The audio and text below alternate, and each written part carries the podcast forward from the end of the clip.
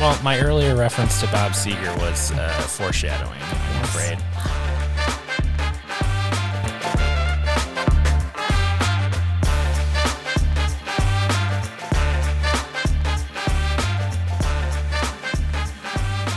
Welcome to the Books We Loved, a podcast of the Detroit Public Library. Today we are talking about the media made in Michigan that we love the books, the movies, the music set in Michigan, made by Michiganders.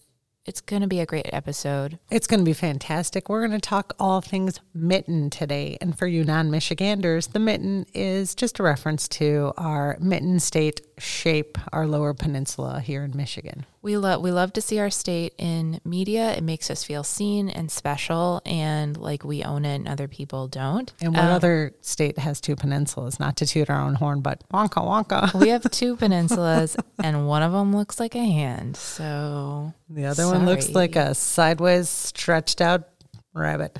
Yeah. So who else has that? Nobody.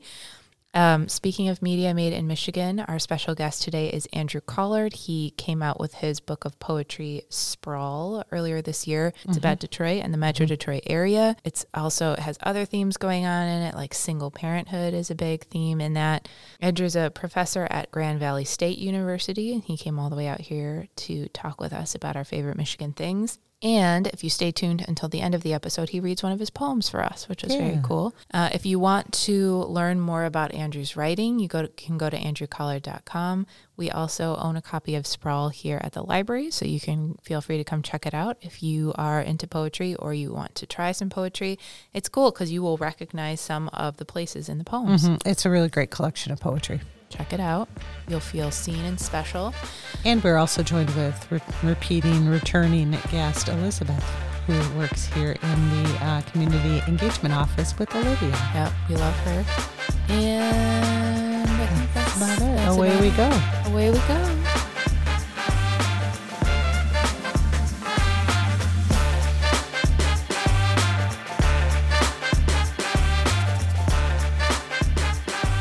So everyone has picked two things, mm-hmm. either made in Michigan, set in Michigan, or created by a Michigander to mm-hmm. recommend today. Am I right? Yes. Everyone yes. did their homework? Okay. Yes. So we'll all go round robin and we'll each do one that we want to recommend and then we'll do our second one. Sound good? Sounds yes. good. Who wants to go first? Okay. The first one I picked is a Harry Potter musical, which what? was filmed and made and created at the University of Michigan. Get out. By all of the, yeah, little drama kids at U of M. Tell me everything. So it is basically a bunch of probably drunk college kids at U of M uh-huh. decided to write a musical parody of Harry Potter. And it is the most magnificent thing. It was like they did it just for fun and then they uploaded it to YouTube and it actually became like an international sensation. And actually, the guy mm-hmm. who plays Harry Potter is Darren Criss, who went on to like be in Glee. Oh, he was and in Glee. Like, yeah, he's yeah. now like you know pretty famous for a guy who started singing songs about Harry Potter. yeah. Wow. yeah. I didn't know he was from Michigan or yes. went to University of Michigan. Oh, when he got cast in Glee, I was the most obnoxious hipster about it because oh, right. I had already known him right. from a Harry Potter musical. So I was like, oh my gosh, my boyfriend Darren Criss. there is something like feeling ownership over things that were created in the state where you were born. You're like, yes. I get to like that more than any of you mm-hmm. online. I get yeah, like a pride yeah. as if I helped write yeah. a Harry Potter musical, which I did not. You vibed it. But yeah, I was like, I supported them. I gave them views on YouTube, so I'm partially responsible for sure. Darren Criss's success. You yeah. should get a cut of his paychecks. I should. You've oh, been a fan since the beginning. I will be having my people contact his people for we'll sure. We'll talk about it at the next Darren Criss fan club meeting. Oh, good. So if this is a Harry Potter musical, is it does it follow the story of the Harry Potter books, or is it like fan fiction? A little bit of both. Okay. It kind of I say parody because it kind of is like you know making fun of Harry Potter a little bit. Yeah. Like you know Dumbledore walks in and he's like, "Oh, we love Gryffindors. Slytherins are evil. The other two houses I don't care about." Like, and there's like lots of jokes like that.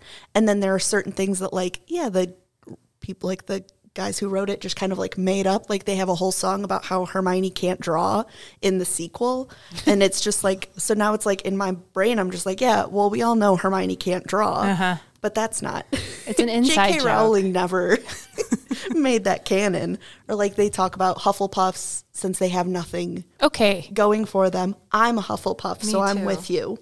It's but we can take pride in the fact that we are particularly good finders. That's a good pick, Elizabeth. you. I like that. It's homegrown. Yes. That's very local. I love that. It's I almost went to U of M for no reason other than What? That's because love. I was like, oh, if I wear the merch of like U of M, I'm repping Harry Potter musical or like StarKid. They went on to make a whole bunch of other musicals and stuff that are also pretty good. But That's really cool. So if people wanted to watch it, where would they find it? YouTube, Okay. and I think the soundtrack is like on Spotify. I'm And, uh, ready. I also have. Th- I kind of want to mention I have three things, but one yeah, is just I a know. quick. I bought more. Brought more. than One's two. just like a quick. We like can I do have like a, sentence. rapid fire. Oh, you want to do that first, or we I- could do our rapid fire honorable mentions at the end. Oh, that could be fun. Oh, she wants to she do it now, stressed. people. You can do it now. The only rules there ain't no rules. Okay, I like the no rules. Okay, two things. One is super quick. Did you guys ever listen to Sufjan Stevens? Yeah. Oh, you would like him. Okay. I think. So Sufjan Stevens actually has an album called Michigan, the Great Lakes State. oh, wonderful. And it's really fun song. So when you started talking in my head, when we were talking about being from Michigan, Michiganders, whatever, I started hearing that one song where he just in the background you hear Michigan, Michigan. Do you know what song I'm talking about? yeah, like and that's a really movie. good pick No, too. it's so good. No. Michigan, Michigan. Um, so that's just awful. So anyway, that was my toss out. One thing that just came to mind. That's I a good to- one, and I feel that one because I remember. I think I lis- started listening to him because there was a Michigan album, and I was like, I like Michigan stuff. yeah. See, I found him when I lived in Massachusetts, and my friend was like, "You know, he has a whole album called Michigan," and I was like, "Ah!"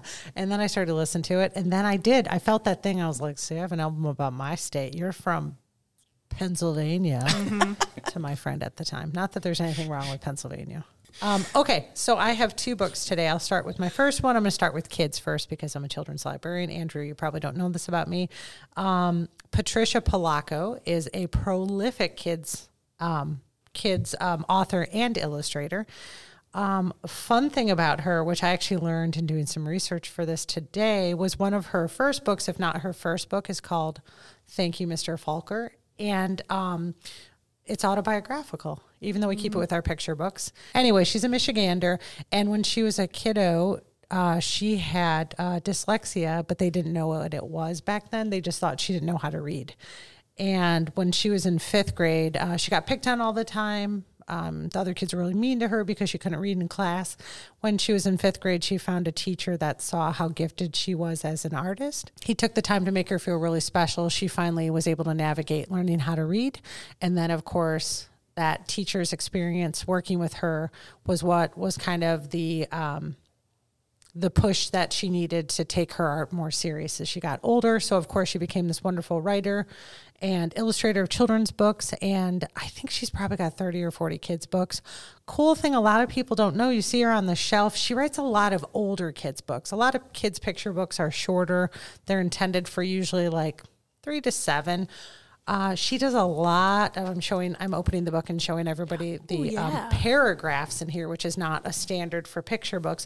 She does a lot of picture books that um, teachers of older elementary students use. So, second through fourth, I've even seen them used in fifth grade.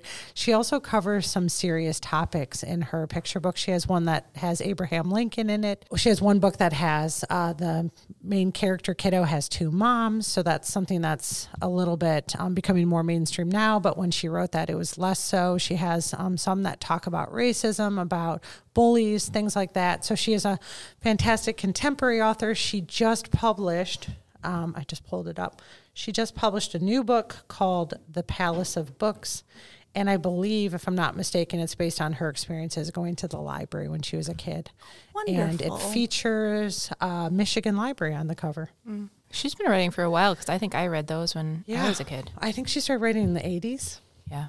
This one says 1998, so maybe later than I thought. But I love these illustrations. Have you read this, Andrew? I have never read it, but like now I feel like I want to simply because uh, like I have a nine year old and uh, he's a very good reader, but he still is like intimidated, I think, by like chapter books a little bit. Like he can do it, you know, and he's done it, but uh, he's looking kind of for something like this of like Ah, the density of that, so you good. know, where it's like, oh, there are still pictures which are fun, and then you still get like a substantial Oh yeah. sort of like read read out of it. And the thing is, when you compare the amount of text in books like Patricia Polacco's picture books with certain kids' chapter books, like Bad Guys, where it's almost more like comic y, there's probably more words in that than Bad Guys, which is considered a chapter book. So, Yeah. poetry's good too for the kiddos that are kind of intimidated, which you probably already know this, intimidated by Yeah. the stuff. But I'm That saying makes this for our non poetry writing listeners. Right. For my first pick, I picked M Train by Patti Smith. Uh, many of you will know who Patti Smith is. Do you know who Patti Smith is? Yeah, of course you love do. Patti Smith. Um, she is for for those who don't know who she is. She's a musician, and she's mostly known for her 1975 album Horses and her life in New York City. So she isn't immediately thought of as like a Michigan person. She's a New York City person, but she did live in St. Clair Shores for a while, um, most of the 80s actually, with her husband, Fred Sonic Smith, who was the guitarist for the MC5, which is a very Michigan band. So she has that connection. And she writes about him quite a bit in M Train, and she writes about her time in St. Clair Shores. And I thought I would read um, a little bit from the book so you can gui- kind of get a sense of her voice. So this is from M Train. We lived in an old stone country house in a canal that emptied into the St. Clair River. There were no cafes within walking distance. My one respite was the coffee machine at 7 Eleven. On Saturday morning, I would rise early and walk a quarter mile to 7 Eleven and get a large black coffee and a glazed donut.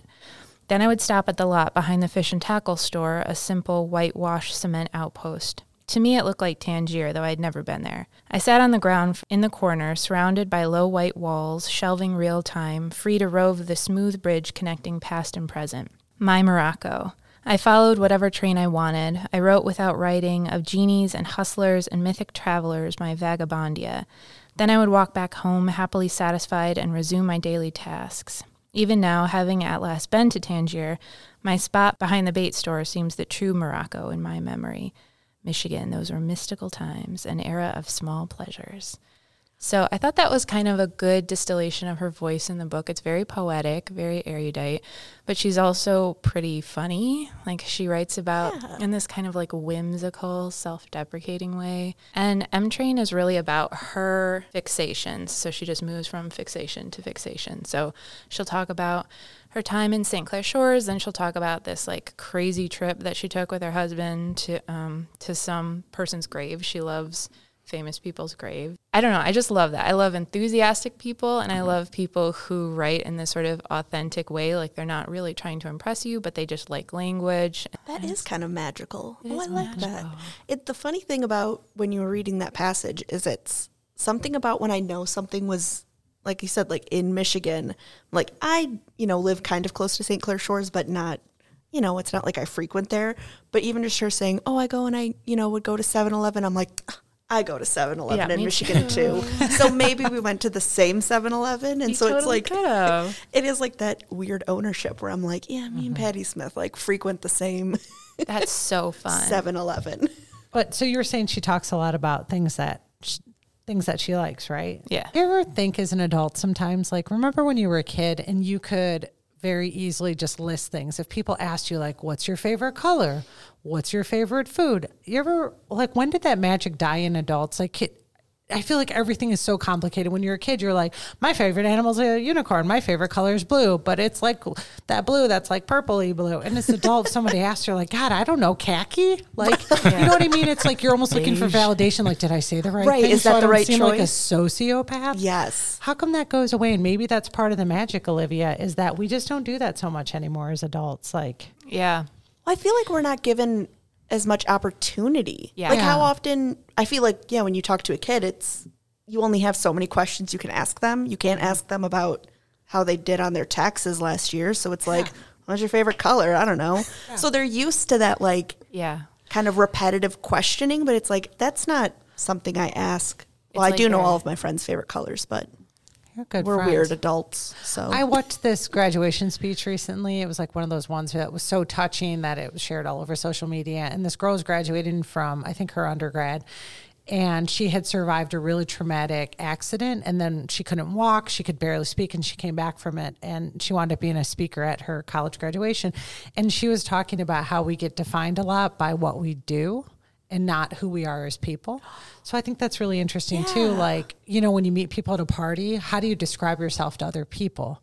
I remember in my 20s, it's like, oh, yeah, I have this job, but like on the weekends, I love to do this. And yeah, my friends and I do this. And now as an adult, when you meet people, it's like, I know one of the first questions I ask people as an icebreaker is just like, what, so what do you do for work? Yeah. Because that's like the easiest, least, off- least offensive thing you can ask someone well, and it that's a takes up so much of your time. So Yeah. it's like, yeah, what are you doing for eight hours a day, Just five kinda days a week, when Well, you're not trying to sleep on the weekends? Yeah. And that's the thing about M Train when and um, it's helping me realize too why I like this book so much and why I like memoirs written by women who just spend a lot of time by themselves and just kind of chronicle like going to the coffee shop, then going to, you know, then like spending New Year's with their cats, which she literally does in this book. It's not a joke. Like she Oh, I love I know, that. I Sounds like I could 100% get behind that. And I think this is when she's older, her kids are grown, her husband died, and she's just like on her own. She's just like has a lot of time, like you said, just to think and Mm-hmm. to just kind of choose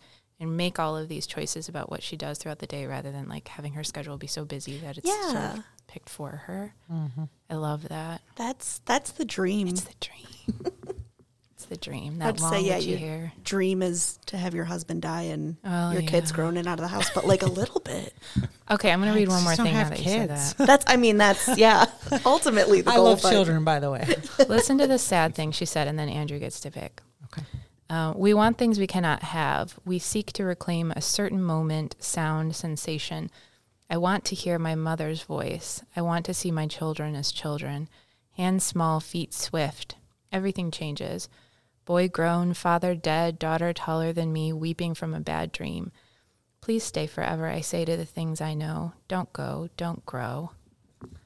Oh my God, are you trying to wreck us in the That afternoon? hurt. So beautiful. I will say that's the thing. My dad passed away when I was 20, just shy of 27. And that is, I've told my husband this so many times because he, I didn't meet my husband until after my dad was already gone by several years. I'm like, man, the thing that you miss the, at least for me, that I miss the most is the sound of his voice. And I have no video. I had one voicemail. And then when I switched phones, I- I lost it. Oh, so it's like one of those things. So when she says that, it's true. You, you start to forget the sound of someone's voice. And like, especially, oh, when kids grow up, my best friend has this thing. I think I've said this on the podcast before.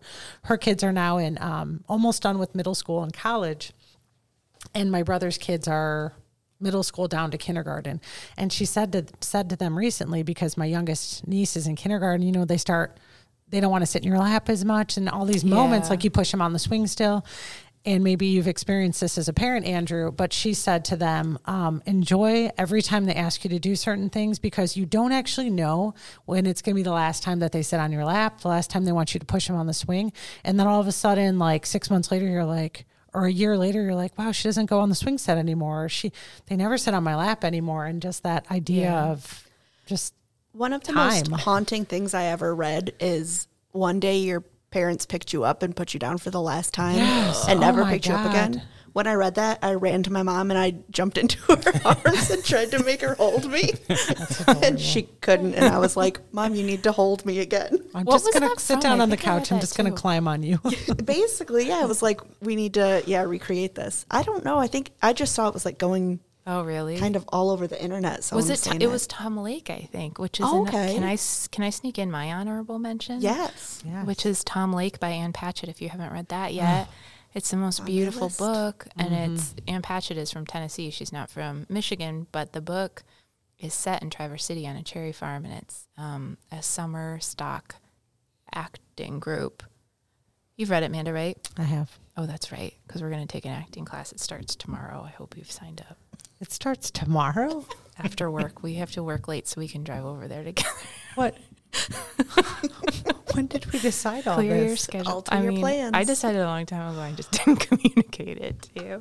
Oh. I can't go by myself. I'm my husband shy. made me choose between the acting class and the patio I would really like at our house next summer. And patios are expensive. P.S. Really expensive. We'll expensive. talk about this later. We'll talk about Let's this not later. fight in front of the kids. Yeah, you guys are tearing this family apart. Kids, look, what's that? All right, Andrew, your turn. Well, now now I'm like, uh, it it bothers my narrative brain like that I can't decide when my last like whatever is basically. You Yeah. know, like you could say, oh, you don't even know when your last like hamburger that you eat, or you know, just like any little thing like that. You don't you don't know and you don't get control over it. And I think that like Yeah. is horrifying to a certain part of my brain, and I try to overcome it. Yeah, you want Uh, there to be like a ceremony or something that you can do. I feel like that's why when people go full vegan, they talk about it a lot how they don't eat meat anymore, and I think it's because they miss it and they want to remember that last burger. Yeah, I that have a lot sense. of really intense conversations with vegans. Clearly, you see what I value in my Obviously. choice of example there, but I'm a deep person, Andrew. Just Look up, deep, deep well. we're I almost don't even want to talk about other things now, basically, because one thing that that Patti Smith pass the second one reminded me of is that um, you know that Robert Frost poem "Directive." Yes. Uh, it's like directions back into childhood in a way, and so eventually you- you're led back to the playthings in the playhouse of the children. He says, "Weep for what little things could make them glad." I think of that often. Andrew, what'd you pick? So I- I've been listening to a lot of Michigan music because that's part of my current writing project. Oh, cool. Part of that is very much just old school Motown. So one of my like sort of like private projects or like little side projects is listening to all of the 60s Motown LPs to see which one I like best because everybody knows the singles, right? Yeah. And a lot of the Motown LPs like obviously these are coming out before the like album era and um a lot of them are like okay well here's our two big singles and then like here are covers of other motown songs Yeah. or Mhm. like Yeah. things like that. Um, the one that i picked is dance party by martha reeves and the vandellas which is 1965 it was kind of part of a wave of like dance albums coming out at the time. Like smokey robinson and the miracles had one right at the same period. This is like right as the albums are starting to be like albums the reason that I picked it is because these are all ostensibly like love songs or dance songs or like party songs. Like there's a song called Motorin, which is like about driving around in the car looking for trouble, as it were. Or uh, they do uh, Hitchhike, which is associated with Marvin Gaye usually. Um, but like part of what I love about those old Motown songs is how they're all these like little worlds. And I mean, they sound like it too because of the echo that they put on it and everything, just like so distinctive. But uh, you sort of can't take the world out of the songs uh, to some extent. I'm thinking of things like at the beginning of uh, Good Morning Vietnam, they play Nowhere to Run by Martha Reeves and the Vandellas Yes. over that one section. And that makes sense. Like, yeah, Yeah. that makes sense on a level that's not just like, here's historically what's happening Yeah. at the time, you know? Um, and you can read a lot of their songs from that period that way. And that's kind of like what I want to do in writing poems right now. Um, so I'm kind of learning from that a little bit. And they all just like, they rule too. Like, Yeah. you know, they're like fun to listen to, um, even as they're honestly, I think there's some like heavy subtext in some of these things. Um, so this is an album that has a lot of the big hits on it. Like, um, it's got uh, Dancing in the Street, it's got Nowhere to Run. Uh, it's got one called Wild One, which is my current favorite. That's in the genre of girl group songs. That's like, I love someone goes. I'm not supposed to.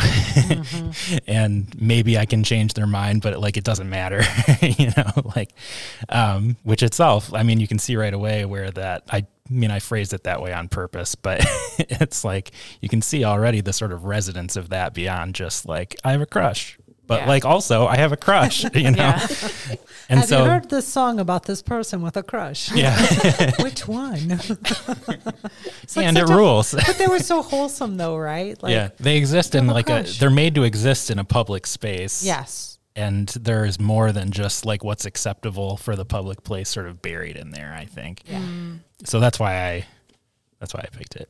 Good pick. That was really good. Very I like that one. Now I want to do like an again. honorable mention of Stevie Wonder because I love Stevie. Yeah, I know. I would have picked Stevie favorites. Wonder too. Yeah. Did you know that Stevie Wonder was actually born in Saginaw? I did not know that. Oh, I didn't know that. And he's only two years older than my parents. So when he first came out, you probably know this, Andrew, if you like Motown, he was called Little Stevie, mm-hmm.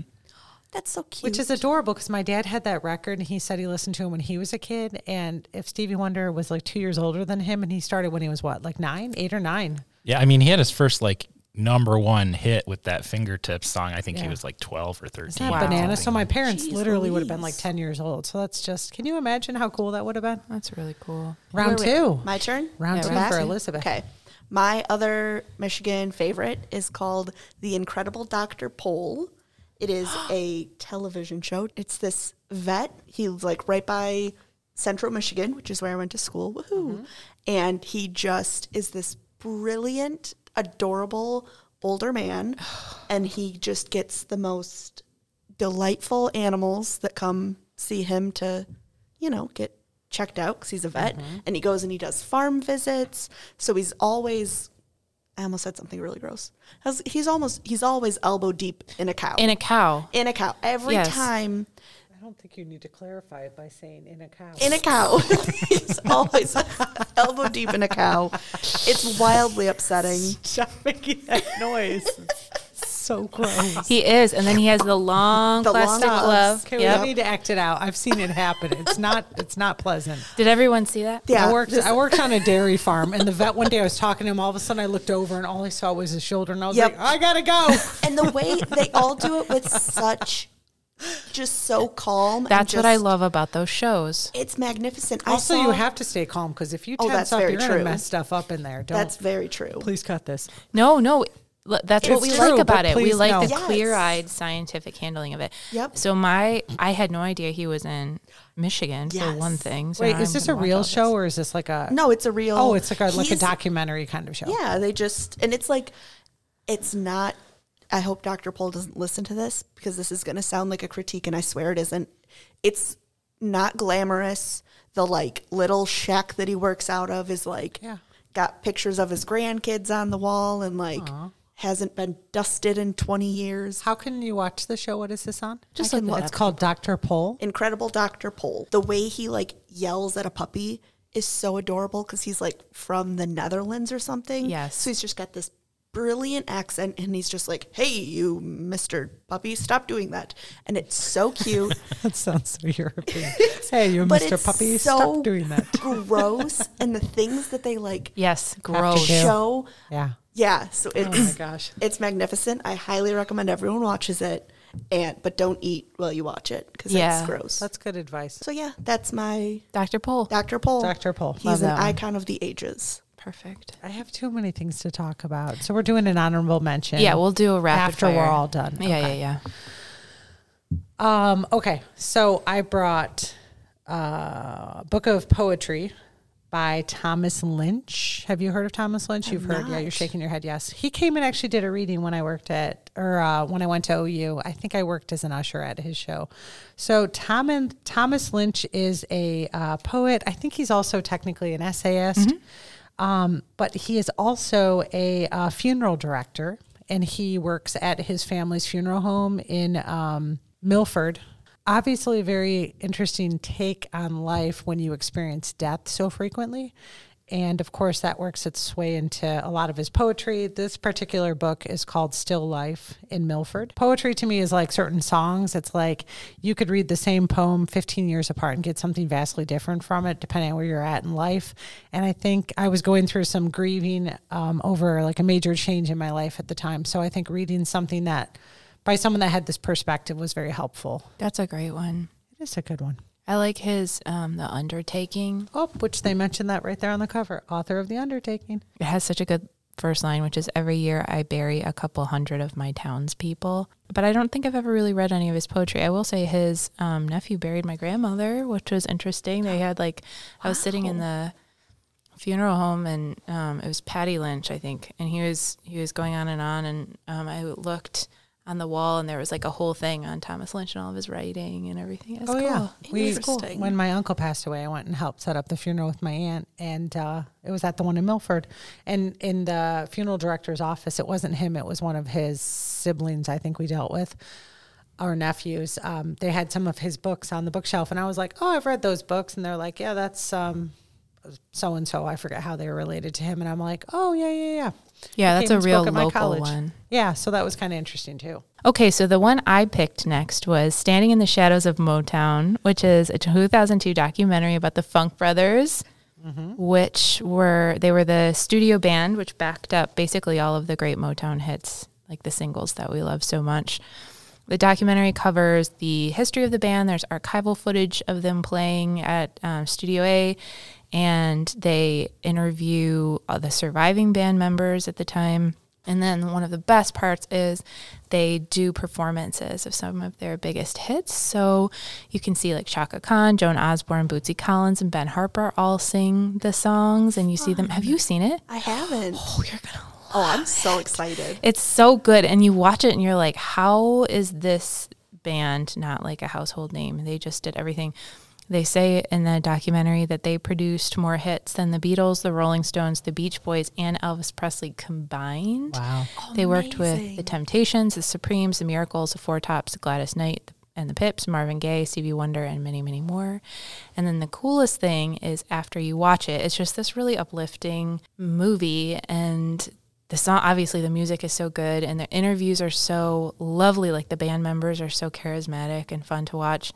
And then after you watch it, you can go to the Motown Museum and you can actually see where everything was recorded. And it's mm-hmm. just like, oh, that was in the movie. And that's like this cool, cool part, which is what I did years and years ago. And I want to do it again. So let's go. Have you guys been to the Motown Museum yet downtown? You have. So, did you hear that they just got, I think, some, I want to say national funding, a grant, something that gave them enough money that they're going to actually be able to expand and I can't their wait. blueprint's going to be ginormous when it's done because right now it's small. It's someone's house from the 40s or something. It's an old house in Detroit that they converted into the museum. It's where they recorded.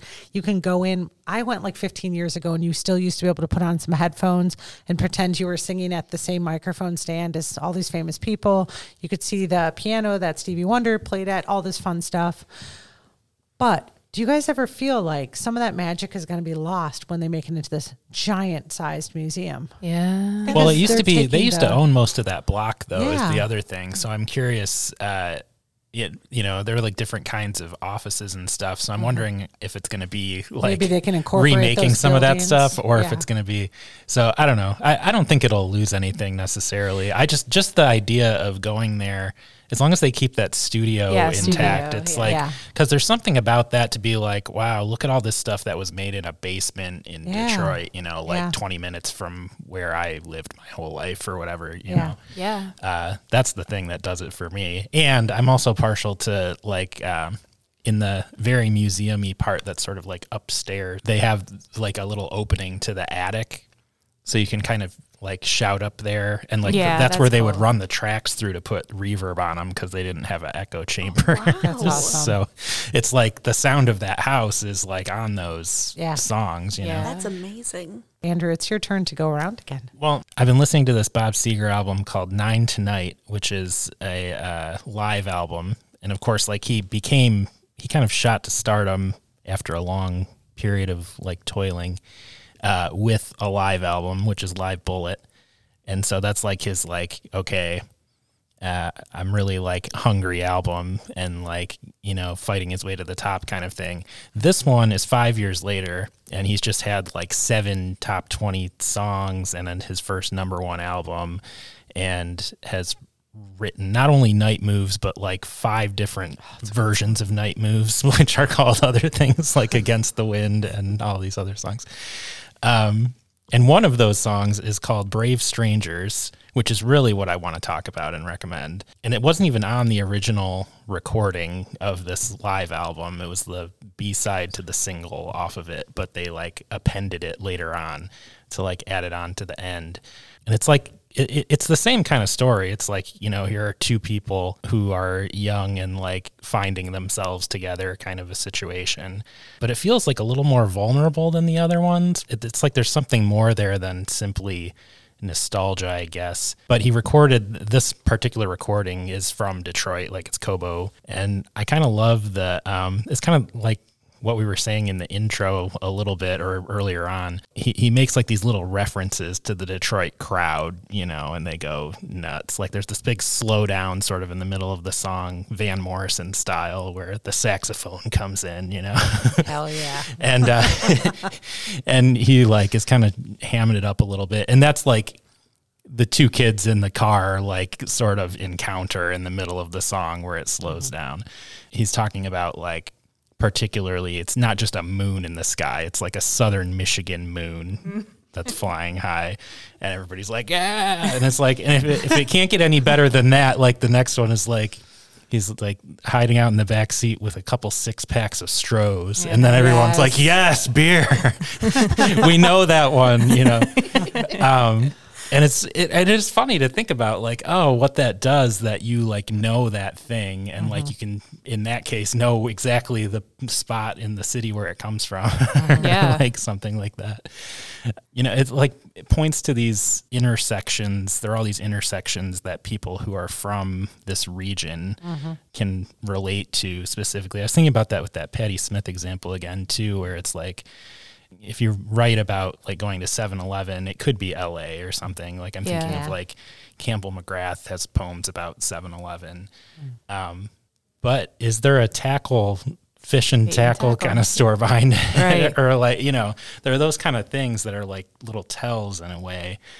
Um, I just think it's interesting. It's a great song. That's my favorite Bob Seger song. Probably. Bob Seger's such a good pick too. Like, so my mom, she was born in Detroit and she grew up in this. She lived here her whole life, and she often talks about going to see Bob Seger at the airport. He would do free concerts there, and so she and her friends would like go to the airport and um, just go see him perform for free. And that's like you when she talks about it, she just has this like giddy feeling because he did he did like care about this area and yeah he does put it in his songs and stuff because it makes you feel seen Yeah. Yeah. you know And it's even cooler to be called out on something that you share with someone that's famous, right? yeah What's like the what, what's the Journey song? They say born and raised in South Detroit. and everybody Everybody sings it i was and thinking that's that like too if like I always wonder because that's obviously like a very popular, very famous song.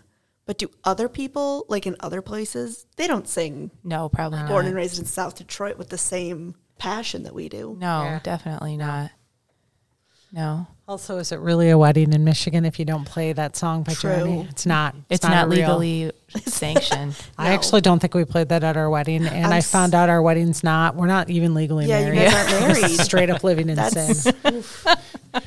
I'm pretty sure there's some kind of rule about that in baseball games too. That's why they stop the little league games Right. like about inning five to blast it out. oh yeah speaking of um, baseball games one of my honorable mentions was going to be the white stripes white blood cells i have very fond memories of getting that cd for christmas and i like got the cd and i was looking through it i didn't pick it because who doesn't already like the white like if you're going to like the white stripes you probably already like them I thought you were going to do a shout out to the Detroit Lions, who for the first time in my entire life are doing well. are they Good yeah, for them. we're Good going those to the Super. Bowl this year. I'm calling it right now. Wow. The cool things about the cool thing about the White Stripes is though that he did you know that he made furniture in his youth? That was like one of his first jobs, Jack White, and he wrote poetry and put it in the furniture. So you might have like an old couch with Jack White poetry in it. That is Is that worth Rip open money? your couches, cool. people. take for the kids that might be listening, teenagers, take a razor blade and go to your parents' mom and your parents' couch and just cut it off. Just up. rip it look up. for Yeah. uh, It's the initials JW. Okay. Any other one? Any others? There's a bunch of Detroit mean, poets we didn't talk about. it's Yeah. true, yeah, and that's what I I uh, I was like debating. Yeah. Okay, is Philip Levine from Michigan? Yeah. oh yeah, Oh my god, Yeah, I yeah. love Philip Levine. Um, Philip Levine, uh, Theodore Roethke, Oh, uh, yeah. from Saginaw, Yeah. um, uh, Hayden, Robert Hayden. Um, Those Winter Sundays is the poem that goes around online a lot, but Oh, yeah. um, Detroit poet going way back. Um, more contemporarily, Jamaal May um, has two amazing books. Uh, Matthew Olzmann has three amazing books. Um, Francine J. Harris's Allegiance is one that I've been talking about kind of a lot, just because I think reading that one back, man, it must have been ten years ago now Yeah. uh, was one of the first times I think I ever like saw myself in poems in a way. Um, so I don't know. There's, there's so much good. there's Yeah. so many good poets in If you think maybe if it's been a while since you've read poetry or you think you don't like it or you have a hard time finding poetry that you like, I always recommend Matthew Olzmann. He brings in observations from the real world, he brings in pop culture references, and he's funny, which is really, really tricky, I think, in poetry to be funny without being trite. And he's able to do both of those things. So that's a good, like, I feel like reading poems, but I don't know who to try. Matthew Olzmann. And he's from Michigan. So Well, this is a really good segue to talk about Andrew's book, which we will talk about in the intro too. Yes. Um, but is there anything you want to say about the book yourself? I mean, it's about being here. The sprawl of the title is uh, the sprawl of the of Southeast Michigan, so city on city on city, um, and it's meant. uh, the first poem's called Diorama, and it's meant to sort of um, point out the uh, usefulness of sort of miniatures or making models in uh, as a way of sort of uh, helping elucidate complicated relationships because all of these places that we live among are related to each other, all of the people in certain ways. Um, and so it's kind of trying to capture that. can you read Crawling Backwards? That's the one that I liked the best the other day. Crawling backwards. Once you carved your name onto the steeple of your childhood church, it calls to you as if you own it.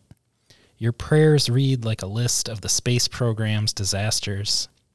You're a curtain raised halfway, a moth intent on catching fire here in the backyard of the house that you were born in. Where the spider hatchlings spill across the window frame and the cats are buried in an unmarked grave where the guest room's nightlight is shaped like a crucifix, the room you used to call your own. A room devoid of chatterphones, slinkies, and stuffed bears, replaced now by a shroud. A place you can't remember what country your grandmother was born in, only that it's somewhere hot and that she's too dead now to tell you. A place to start the map all over, to find out where the birds went. That Thank you very much. excellent. Very nice. Thank you. Yes. Yes, thank you very, very much. Thank you for being here. Thank you for having me. Everyone for being here. It's a really fun episode. Um, Bumpy cake. I know. Bumpy Kid. We didn't talk about Michigan. Thank you for listening to The Books We Loved, a podcast through the Troy Public Library. You can find more information about the books and library services we mentioned in the show on our website at troypl.org slash podcast. If you would like to suggest a topic for future discussion, please email us at podcast at troypl.org. Thank you for listening and happy reading.